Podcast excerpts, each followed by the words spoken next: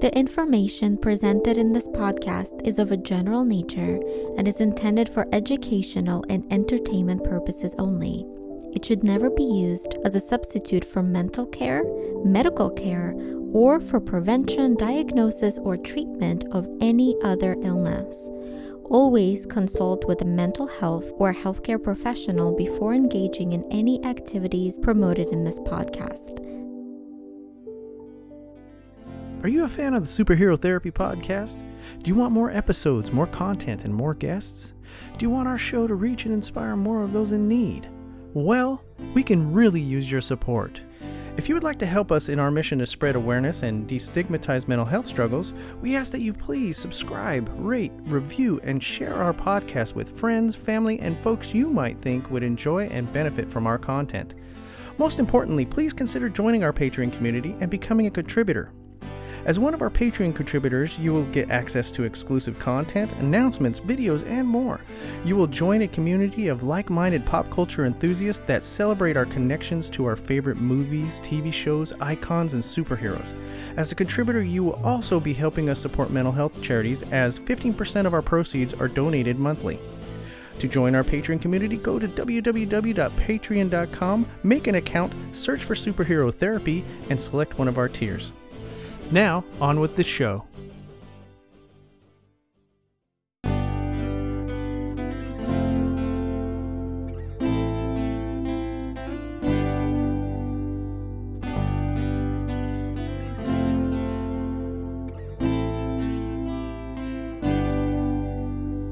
Hello and welcome to Superhero Therapy with Dr. Janina Scarlet. I'm your host, Dustin McGinnis. I am a musician, filmmaker, and all around fanboy. And I'm Dr. Janina Scarlet. I'm a clinical psychologist, author, and the full time geek.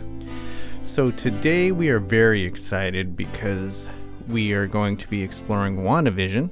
And of course, as the show has just come out, there will be a lot of spoilers in this episode. So be warned. the show is so spectacular on so many levels. It's unique and it's a carefully crafted masterpiece full of mystery and suspense that encapsulates the awesome power of grief. Along with the multitude of Easter eggs and clues scattered throughout each episode, the show takes us inside Wanda's personal metaphor for grief and depression. Her backstory is filled with a great amount of trauma and loss. As the result, she physically creates her own reality that she gets lost in, and we do as well. The first two episodes focus on Wanda and Vision trying to fit in to this new community they joined, or that Wanda created. Wanda being someone with magical powers, and Vision being a synthezoid. She's a magical gal in a small town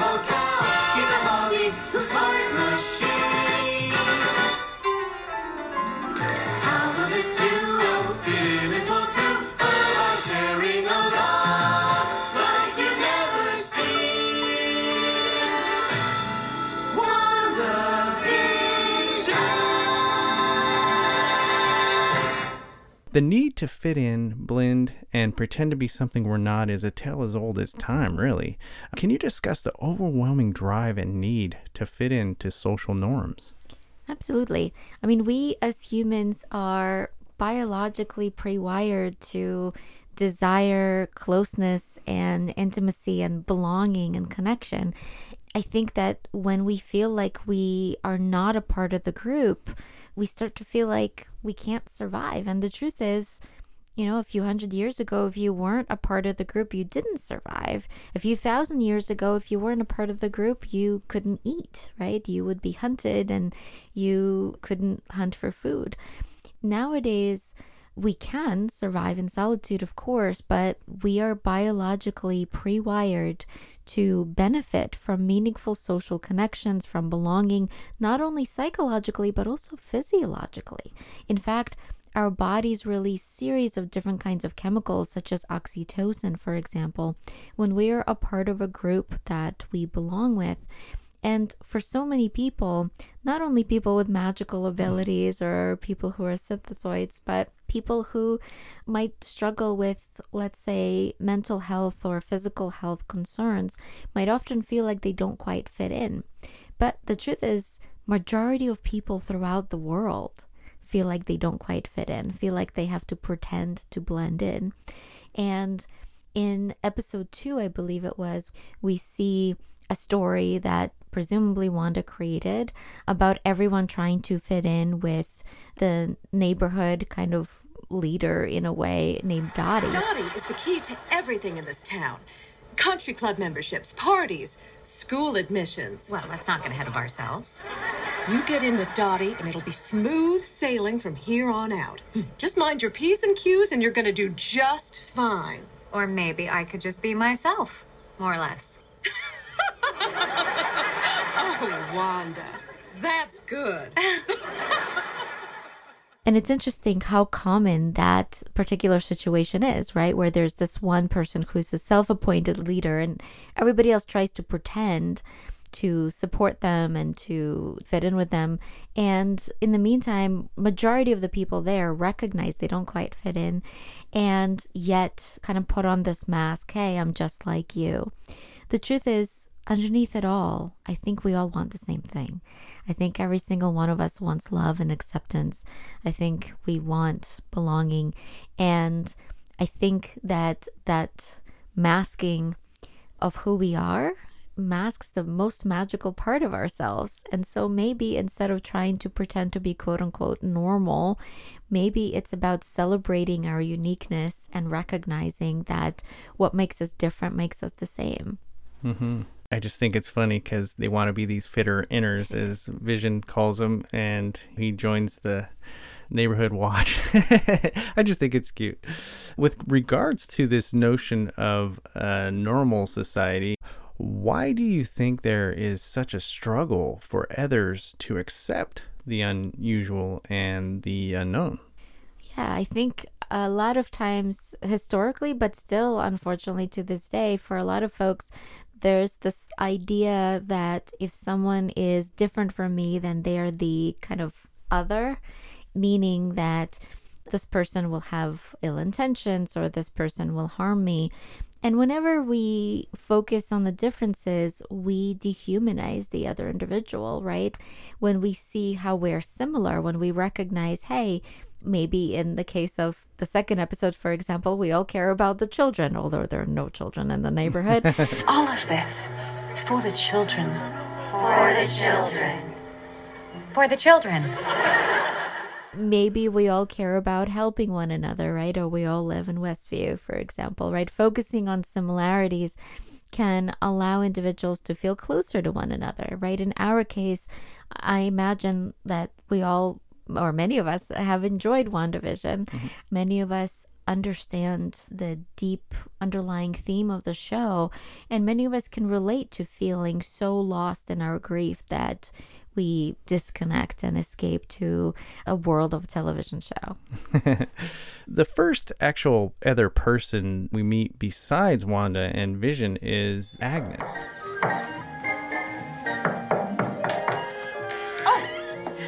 Dear. I'm Agnes, your neighbor to the right. My right, not yours. Forgive me for not stopping by sooner to welcome you to the block. My mother in law was in town, so I wasn't. so, what's your name? Where are you from? And most importantly, how's your bridge game, hon? I'm Wanda. Wanda. Charmed. Golly, you settled in fast. Did you use a moving company? I sure did. Those boxes don't move themselves.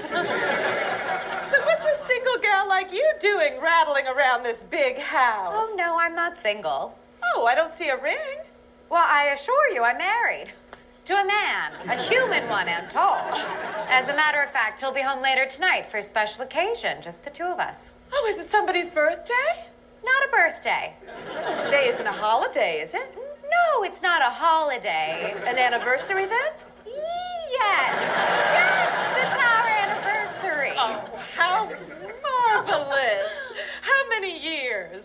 Well, it feels like we've always been together. Lucky gal. The only way Ralph would remember our anniversary is if there was a beer named June 2nd. so, what do you have planned? How do you mean? For your special night. A young thing like you doesn't have to do much, but it's still fun to set the scene.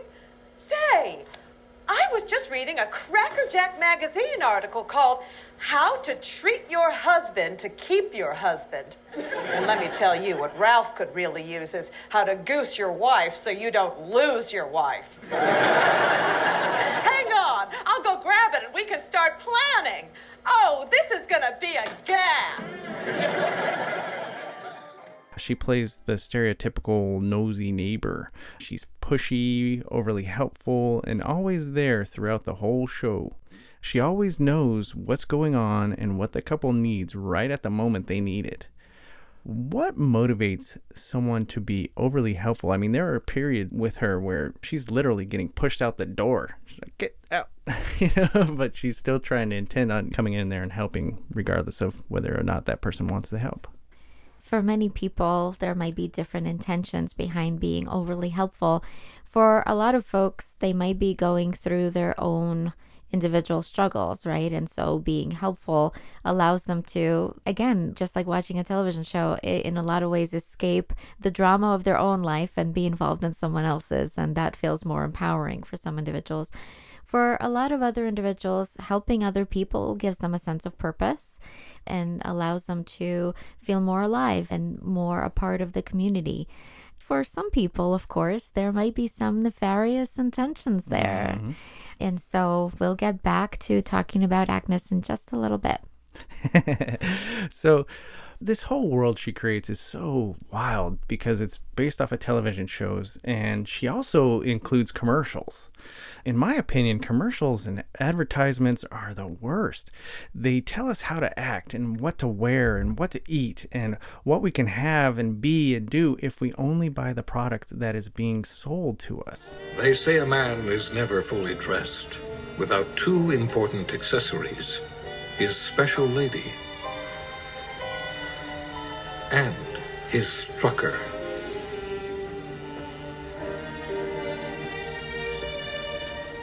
Strucker, he'll make time for you. Get the girl if you use this soap. Get the guy if you use this makeup. How do commercials like this affect our self esteem, and why do you think Wanda was creating them in her world? Commercials and for any of you who remember infomercials are all about how can you escape your reality or how can you improve your life? And i think commercials make the most money when they sell the idea that who you are or the way you're living your life is not good enough but so long as you get this product, your life will be great, whether it's a toaster or whether it's some kind of a, you know, Hydra Soak, you know. so long as you get this, your life will be exactly what you want it to be. A number of commercials really benefit on selling the idea that your life is miserable but if you get this product, your life will be wonderful. And there's kind of a twofold message here. So, one is the message that your life the way it now is is unacceptable. Two, the message is your life should be happy and worry free at all times. Now, of course, both of these are not only not true, but also unrealistic. It is unrealistic for people to be happy at all times. The idea of pursuit of happiness is actually unrealistic. Happiness, like sadness, like anger, is a fleeting emotion, like the weather, right? We might feel one way and then a different day we might feel another way. There's this idea that if you're not happy, there's something wrong with you. And so long as you get this product, you will be happy and you will assimilate and you will be what yeah. you're supposed to be. And sometimes that's a little scary. Yeah. Why do you think that Wanda chose to include them? I, I guess they were just like moments of her own past just kind of infiltrating, but she would create them into commercials. I still don't understand the reason behind them. yeah, I, would love to talk to the writers and find out more. I, I really don't know what the intention behind it was. I thought it was such a clever idea to yeah. include the commercials. I don't know. Maybe it was because Wanda remembered her favorite television shows being interrupted by commercials. I thought the commercials themselves were very clever because they disclosed a lot. Yeah. About what Wanda herself has lived through, and it maybe was a really powerful writing device, right, in terms of disclosing something to the audience, but without the main characters being a part of it. I don't know exactly the writer's intention behind it, but I thought that it was a really clever device for letting us know a little bit more about what Wanda has lived through. Yeah, there's just so much clever things going on in this show. A little tidbit here and there, little breadcrumb trail. And, you know, and I was thinking like of the Hydra Soak commercial where it talks about escaping your life, essentially, right? Escaping uh-huh. your reality. Escape to a world all your own, where your problems float away. When you want to get away, but you don't want to go anywhere. Hydra Soak. Find the goddess within. what we know about Wanda's history is that she had been brainwashed and working for Hydra for a period of her life. I imagine that at the time thought that was the right thing to do, that that was the right kind of world to escape to and be a part of. Yeah. They also unlock the goddess within. Very true. so, no matter what the circumstances are that cause this reality, Wanda's town of Westview is built on illusion and misdirection and deception. Hello, Westview! Good afternoon! It's so lovely to meet. I'm so sorry. Excuse me. I am Glamour, and this is my delightful assistant Illusion. I am Glamour, and he's Illusion. Yeah, what she said. Today, we will lie to you, and yet you will believe our little deceptions. Because human beings are easily fooled due to their limited understanding of the inner workings of the universe. Flourish! You just do it. You don't say it out loud, honey. Now my wife and I will delight in your dumbstruck little faces. Flourish! The show WandaVision has done the same thing with cleverly placed Easter eggs and these misleading lines and characters that don't really mean anything. The theories about what's really going on and what comic book arcs the show is trying to follow and who are the prospective villains behind everything. Well, let's say these theories flourished throughout the internet what can be said about our own curiosities to find answers and discover these hidden truths? Well, I think when we're really invested in the show, we want to be a part of it. You know, we want to be maybe the writer, the actor, the character, you know, we want to be a part of the universe as much as possible. I think that then we feel truly connected, you know, we feel a part of that world. And so I think for a lot of fans, right, researching these theories is allowing us to not just be a passive viewer, but to be an active participant. Even if our theories end up being wrong, the fun part is just trying to guess. Whether we're reading like a Sherlock Holmes mystery or we're watching WandaVision, trying to guess the outcome, even if it doesn't pan out the way we predicted, that's the fun part. That's the fun part of the journey. Yeah, it was so cleverly done. Even if it's a little heart around the 23rd of August, and then you realize it's actually a comic book for the Avengers, it's number 238. It, they're trying to point you in some direction, and it's really fun to go back and revisit these comics and see what's going on. I mean, these clever people, I tell you. Outside of Westview's Hex, there are real life superheroes doing what they can to save the day. We have the delightful Jimmy Woo from Ant Man. We also have Thor's Dr. Darcy Lewis and Monica Rambeau, the young girl from Captain Marvel, who's all grown up now. They're compassionate, they're diligent, and they're very heroic. How important is it to see everyday superheroes without powers highlighted in big budget superhero productions like this? Well, I think majority of people want to be superheroes of some kind, right? And so for a lot of people who are watching superhero movies, seeing somebody who's super powered, you know, like Wanda or Captain America, the idea of being a superhero might seem impossible. And yet, seeing someone like Dr. Darcy Lewis and Jimmy Woo, I think it allows people to see that you can be a superhero even if you weren't born with supernatural abilities. I think that it allows us to know that we can be a part of the action and I think caring enough and taking action to help other people is already heroic and so it can inspire people to do superhero things in their own lives as well. Yeah, I think their dynamic together too is just wonderful. They're the trio. They they fit together, and it's great that they have this little group. I agree, and I want to see a SWORD television show. Being that the first few episodes are based in the 50s and 60s, sexism is kind of prevalent. When Dr. Darcy Lewis is first introduced to us, she's also introduced by one of the SWORD agents, and he calls her Miss Lewis, and she immediately corrects him. Miss Lewis, Dr. Lewis. we have your gear set up beside you. As we all know by what happened to Dr. Jill Biden earlier this year, this does actually happen. What are your thoughts on this?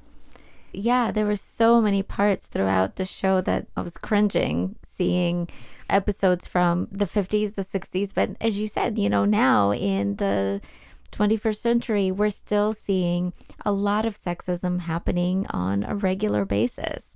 Whether it's women being called by Miss or married women being called Mrs. instead of doctor, for example, if they are a doctor women being told that they have to take off their masks in order to get a tip when they're waitressing in a restaurant for example whereas majority of men are not being treated that way seeing certain parts of the show where for example in the episode where wanda is pregnant the doctor is telling vision well we keep things simple for the ladies We let the little ladies keep tabs on their growing babies with fruit.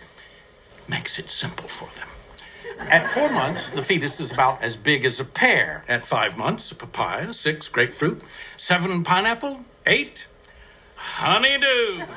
And then when the doctor did absolutely nothing, and it was Geraldine slash Monica who actually delivered the baby, the first baby anyway, the doctor ends up telling Geraldine, well, you'll make a fine nurse one day. And both Geraldine and Wanda exchange those, like, you know, WTF kind of looks. 20 fingers and 20 toes. You've got two healthy baby boys on your hands. Thank you, Doctor. All in a day's work. And thank you for your assistance, young lady. I think you might have what it takes to be a nurse. there were so many instances like that on the show and i really appreciated that the show highlighted just the awfulness of sexism and also paralleling that it still exists today that this is something that women throughout the world continue to face Yeah. It makes no sense to me how a man can go and get a PhD and a woman can get a PhD in the same field. No one has a problem calling him a doctor, but they have a problem calling the woman the doctor. It doesn't make any sense to me. Yeah, and personally, I don't mind being called by my first name so long as my colleagues are treated the same way, right? If somebody calls me Janina and somebody calls my, for example, male colleague Dr. so and so, you know, then that is concerning, right? If if somebody refers to both of us by our first names, I don't have an issue with that. Hmm. All I ask for is to be treated the same. I have a lot of clients that call me by my first name. I have no issue with that whatsoever. But a lot of people assume that because I'm married that I go by Mrs., which I don't. I personally don't agree with the Mrs title because historically it's a possessive like misters like if you imagine there being an apostrophe between the r and the s hmm. mrs basically means mister's property like mister's wife historically when women would get married they would take on the husband's last name and sometimes would even go by the first and the last name. So they might be like oh i'm mrs john smith. And that's fine if certain people identify with that. That's not a problem. I personally and a lot of women out there do not identify that way. I don't identify as mrs anything. I am either miss or doctor or my first name is perfectly fine too. And a lot of people assume that because i'm married that i took on my partner's last name and i did not i highly resent people automatically assuming that i am mrs Mm-hmm. And so I think that for a lot of individuals who haven't faced these issues, so forgive me for stereotyping, but for some men who might not have faced a lot of sexism, it might be really hard to understand. Well, why is it such a big deal if somebody calls you Mrs. or if somebody makes, you know, like a comment about your appearance or compliments a part of your body? But what a lot of people don't understand is for that individual, it's not one comment, it's the millionth comment. Mm-hmm. And it's degrading and it builds. And so I was really, really glad to see the representation of the toxic effects of sexism and just how repulsive it is. Right. As the show goes on in WandaVision, there are times when Wanda's illusions seem to break down, like literally break down. There are times when even Wanda doesn't know what's going on herself. It's like she's truly trapped in her fantasy and then she snaps out of it and then she snaps back into it.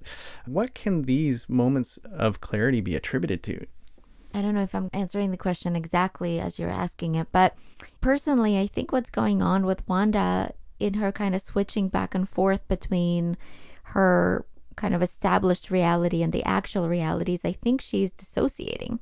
Dissociation is what happens to some trauma survivors, which is when people disconnect from reality and they might either kind of shut down and blank like you might see some people just kind of shut down and stare into the floor or stare into space and they just kind of shut off almost like you shut off the computer it doesn't mean their brain has shut off but it means they're kind of not participating with the world around them or sometimes people will think of either a past memory or an imagined reality and dissociate that way to a large extent dissociative identity disorder is exactly that, right? Where people will create a completely different identity that is going through something different as a way to protect their main identity, as a way to protect what's going on to their main persona as a result of, let's say, trauma or grief.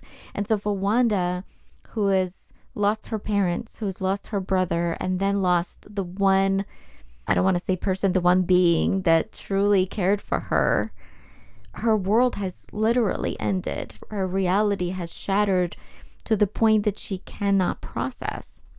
And so it makes sense that her grief, her trauma, her magic will bring her to what makes a safe space in her mind.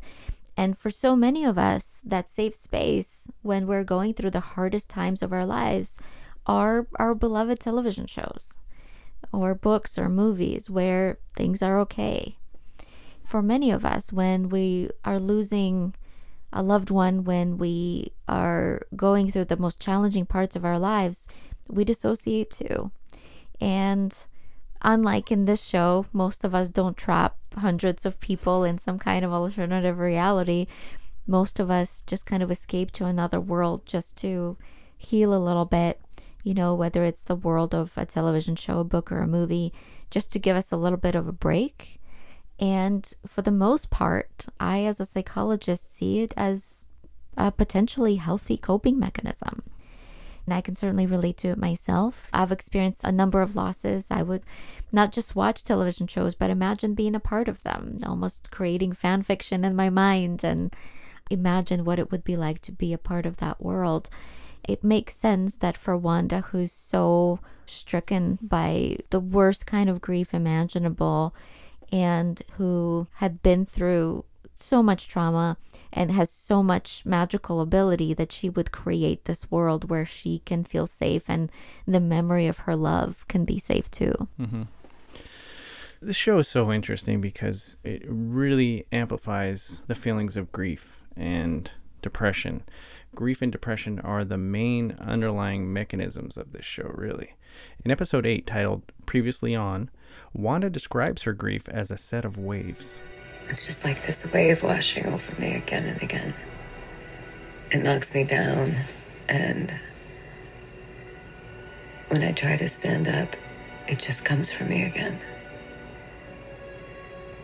And I can't. It's just gonna drown me.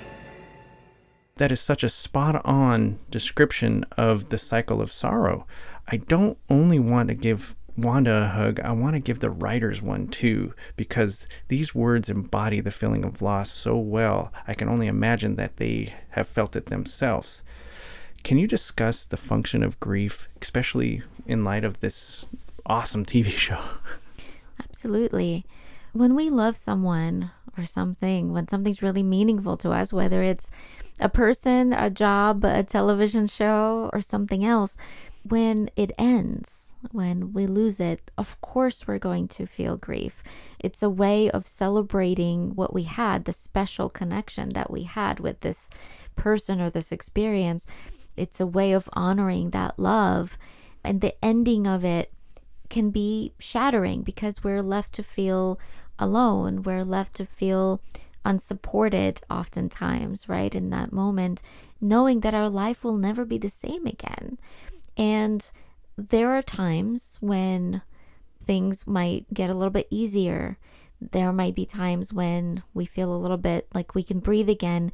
And then, like a tidal wave, we might be swallowed in it all over again as if it just happened. The truth is, there's no timeline on grief. It doesn't mean that we grieve for a month and then we're done. No, some grief stays with us forever. It could be two years or it could be 22 years, but sometimes it's as if it just happened.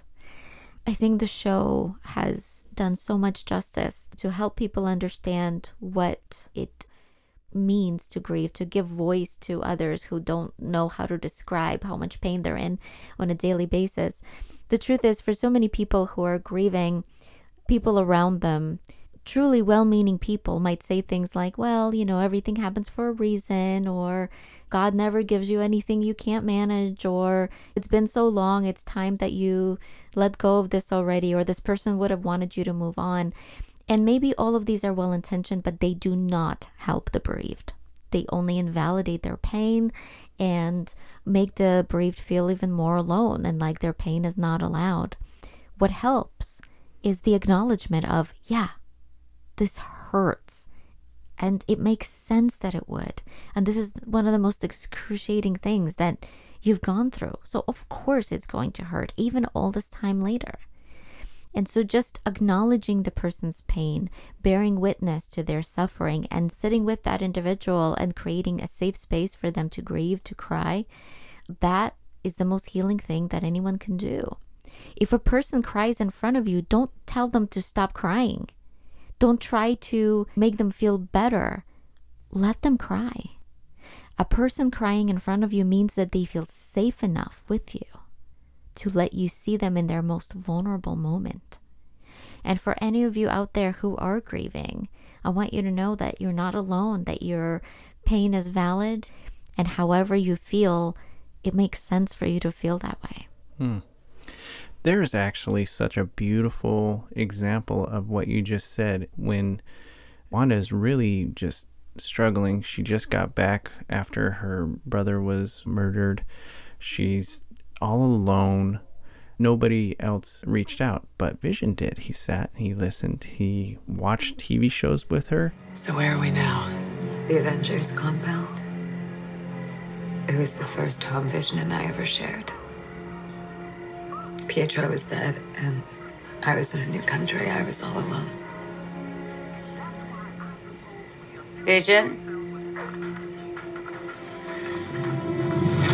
I apologize. I don't mean to intrude. You don't? Well, I suppose, yes, I did intend to come in here. And now? And, well, whatever is your preference.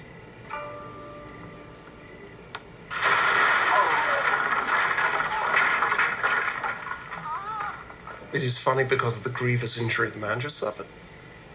No, he's not really injured. Ah. How can you be certain? It's not that kind of show.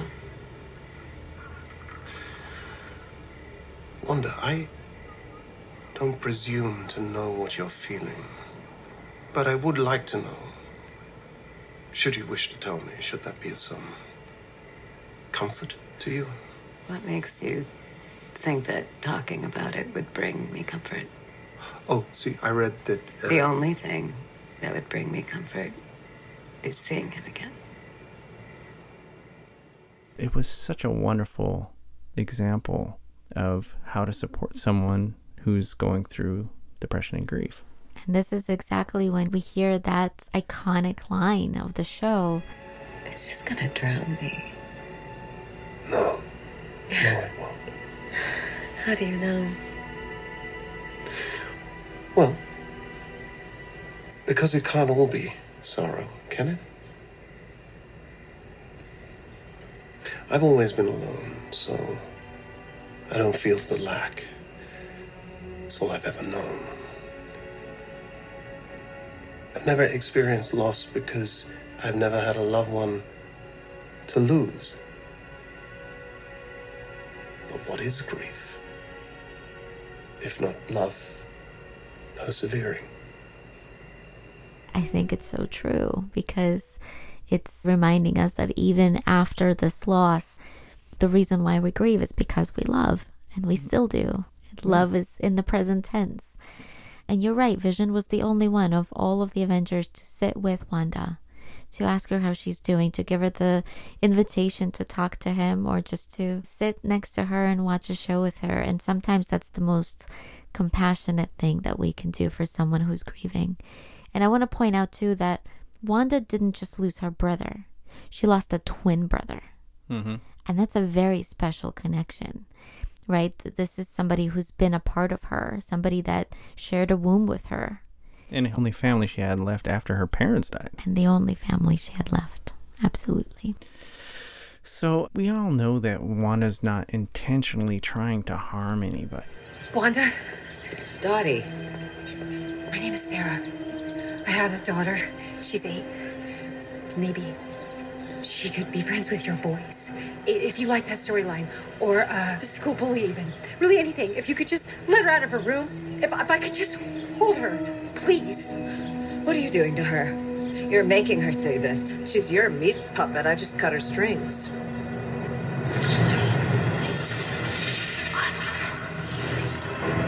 I don't recognize my face in the mirror. My voice when I speak.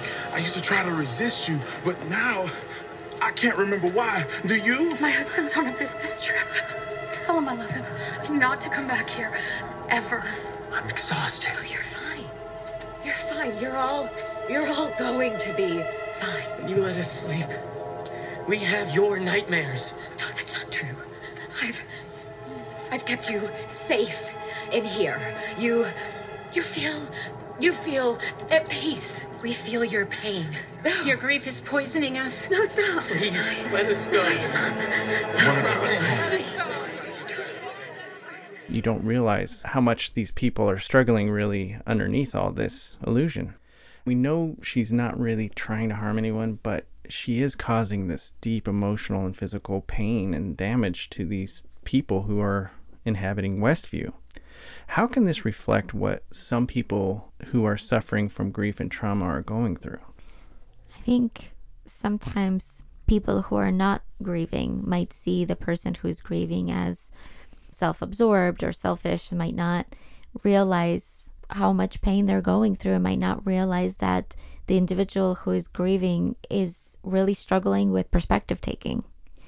I think oftentimes when we're at the depth of our sorrow, at the depth of our depression and grief and trauma, we might really struggle with empathy, not because we're not compassionate and empathetic individuals, but because we have nothing left.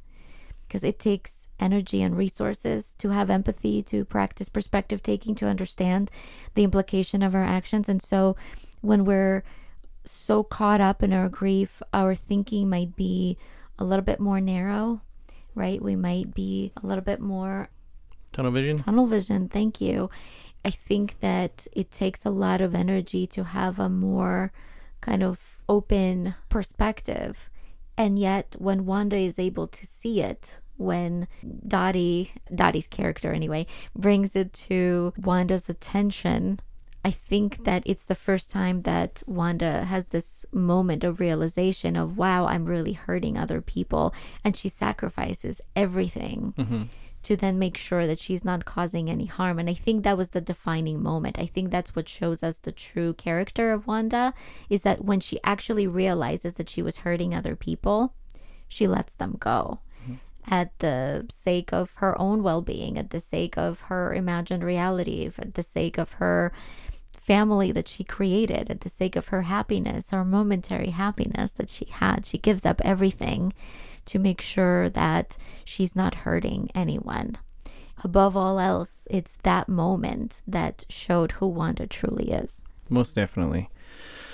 We're talking about grief and this overwhelming depression, and there's actually a commercial, this Nexus medication commercial. Feeling depressed? Like the world goes on without you? Do you just want to be left alone? Ask your doctor about Nexus, a unique antidepressant that works to anchor you back to your reality or the reality of your choice. Side effects include feeling your feelings, confronting your truth, seizing your destiny, and possibly more depression. You should not take Nexus unless your doctor has cleared you to move on with your life. Nexus.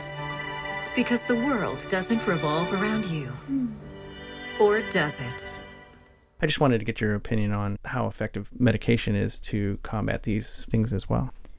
I think that this is something that for every person is going to be a little bit different. For some people, medication might be really helpful to help people to get to the place where they can have the emotional strength to face the pain that they're going through, to start processing it in therapy. Because for some individuals, they might be so overwhelmed and so depressed that they might be either completely shut down to the point that they can't process their loss, or they might be so emotionally overwhelmed that sometimes they might be maybe at risk to themselves, right? If they were to start kind of diving into the depth of their trauma. And so sometimes medication can be very helpful and even life saving.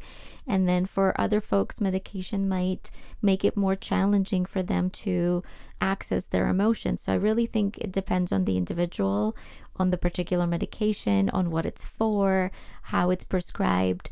So if people take medication just so that they don't feel pain, that doesn't tend to work, right? That tends to backfire. But for individuals who take medication to help them cope, to help them get to a state of better chemical balance to where they can access their pain so that they can process it, medication can be helpful. So it's not an all or none kind of an answer, really. I think that it depends on the individual person, right? And what it's for and the kind of substance they're taking. And of course, anything you're taking, it would be important to discuss it with your doctor first.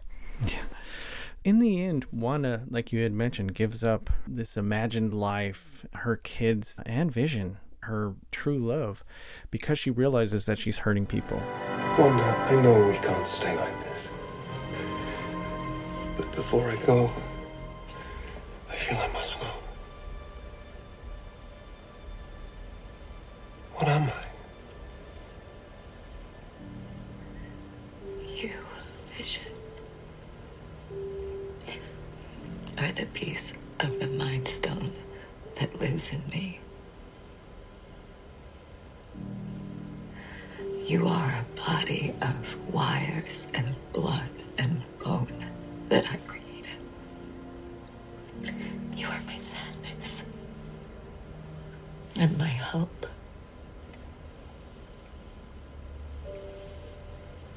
But mostly you're my love. I have been a voice with no body.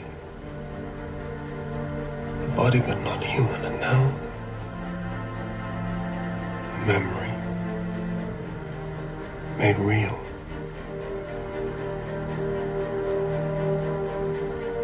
Who knows what I might be next? We have said goodbye before, so it stands to reason.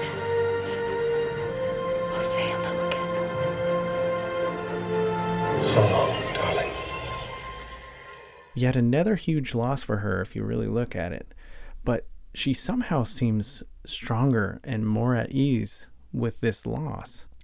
Besides becoming the Scarlet Witch at the end, why do you think Wanda is so much stronger in this very sad moment?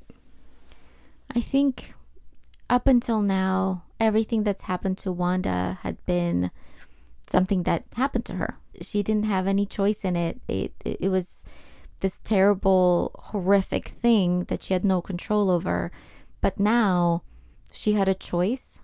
She made a choice which was consistent with your core values. She made a choice to help other people. And although she's still grieving, I think she's choosing now to allow her grief, to focus on her grief, and also to be the kind and compassionate person that, you know, truly she always has been. And I think that having a choice in our life, having a choice in the way that we process things and, and how we respond to life events can be a really empowering one. And I think that it's a healing start for Wanda. Mm-hmm. We're gonna round back to Agnes here. Eventually, we find out that Agnes is actually a very powerful witch named Agatha Harkness, and she has been manipulating Wanda's reality the whole time.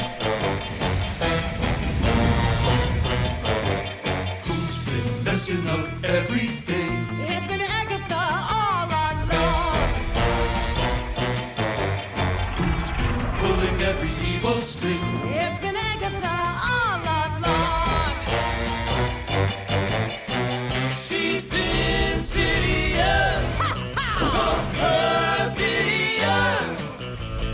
Haven't even noticed, and the pity is. The pity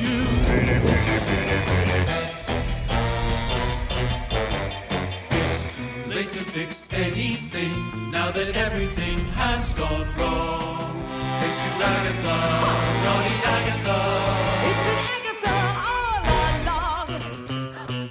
And I killed Sparky too. How can Agnes's behavior reflect people who act a certain way only to show us their true colors and intentions later on? in her case, she seems to be very manipulative, right? She's somebody that is self absorbed, literally. her power is that she absorbs the magic of others. It seems like, above all else, just wants to become very powerful. But what's interesting is that we learn her story and we learn that she is somebody that was going to be killed, right? She was going to be burned for her magical abilities by other witches back during the Salem witch trial days. I wonder how much her trauma history played in that role here. And of course, she was stepping outside of the bounds that other witches were bound to. She was kind of disobeying her coven. But at the same time, she was going to be killed, much like a lot of witches were at that time you know, it's interesting because I think sometimes feeling abandoned or feeling betrayed can make us do really extreme things. And I wonder if she would have been as extreme as she became had she been treated a little bit differently. I guess we'll never know. But it seems like what she wants more than anything else is to have power. I'd love to know what her life was like before we see that memory of her nearly being burned. And I wonder how much of her life before that was spent not being in power. But it's very clear that she, for whatever reason, she craves ultimate power. Not just power because she's already very powerful, but ultimate power where if somebody has more magical ability than her, then it makes her feel uneasy. Mm-hmm. That's interesting because the last person she killed and absorbed their power was her own mother, whom she felt betrayed by. Yeah. Right, because her mother was the coven leader that wanted to kill her. I wonder if there's something about feeling powerless in seeing another more powerful witch reminds her of her trauma of being threatened, of, of being nearly killed. And so maybe as a natural survivor reaction now, whenever there's somebody that's more powerful, more magical than her, she naturally wants to overpower them before she thinks they might overpower her 1st mm-hmm. Man, this show is awesome, and the characters are so cool. So multi layered. Yeah, it really is. At the very end, after Wanda removes the hex and the illusion has been lifted and she loses everything, Wanda walks through the center of Westview, and all the townspeople that she controlled are glaring at her through these hate filled eyes, and their hurt eyes as well. She walks up to Monica, and Monica offers her compassion and understanding, much like Vision did. The difference between Vision and Monica, though, is Monica's own grief over the loss of her mother. They'll never know what you sacrificed for them. It wouldn't change how they see me. And you, you don't. You don't hate me. Given the chance and given your power, I'd bring my mom back. I know I would. I'm sorry for all the pain I caused. I know. I don't understand this power, but I will. She understands what Wanda's going through, and she says, If I had your powers, I'd probably do the same thing. How important is this type of behavior? I think extremely important, right? This is this kind of validation can allow us to feel supported and understood and this kind of validation can save lives, right? When people feel invalidated and alone, they're more likely to consider suicide. They're more likely to feel depressed. But validation makes us feel less alone. It makes us feel understood and supported and loved and cared for. Again, it can save a life.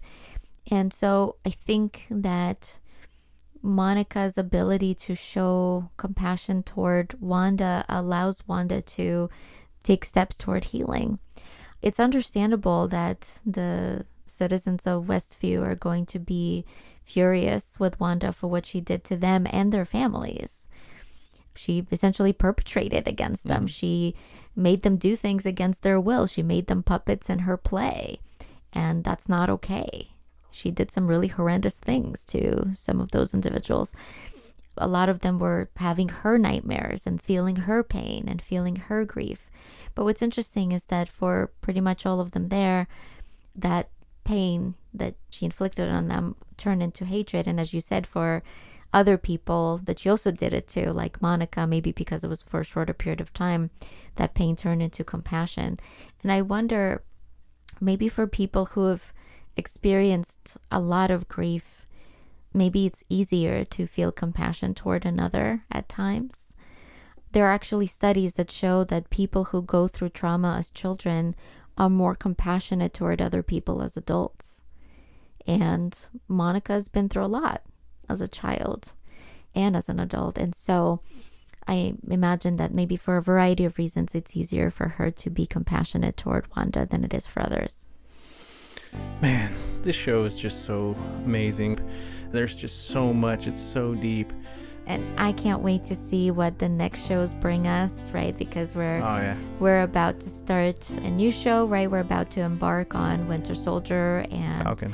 and the Falcon, and after that we're gonna have Loki. So we're gonna have more of these conversations to come, and I really hope we're gonna see more Vision and more Wanda, of course. I gotta be honest, when Vision kind of materialized and got his memories back from the other Vision, that really hit me.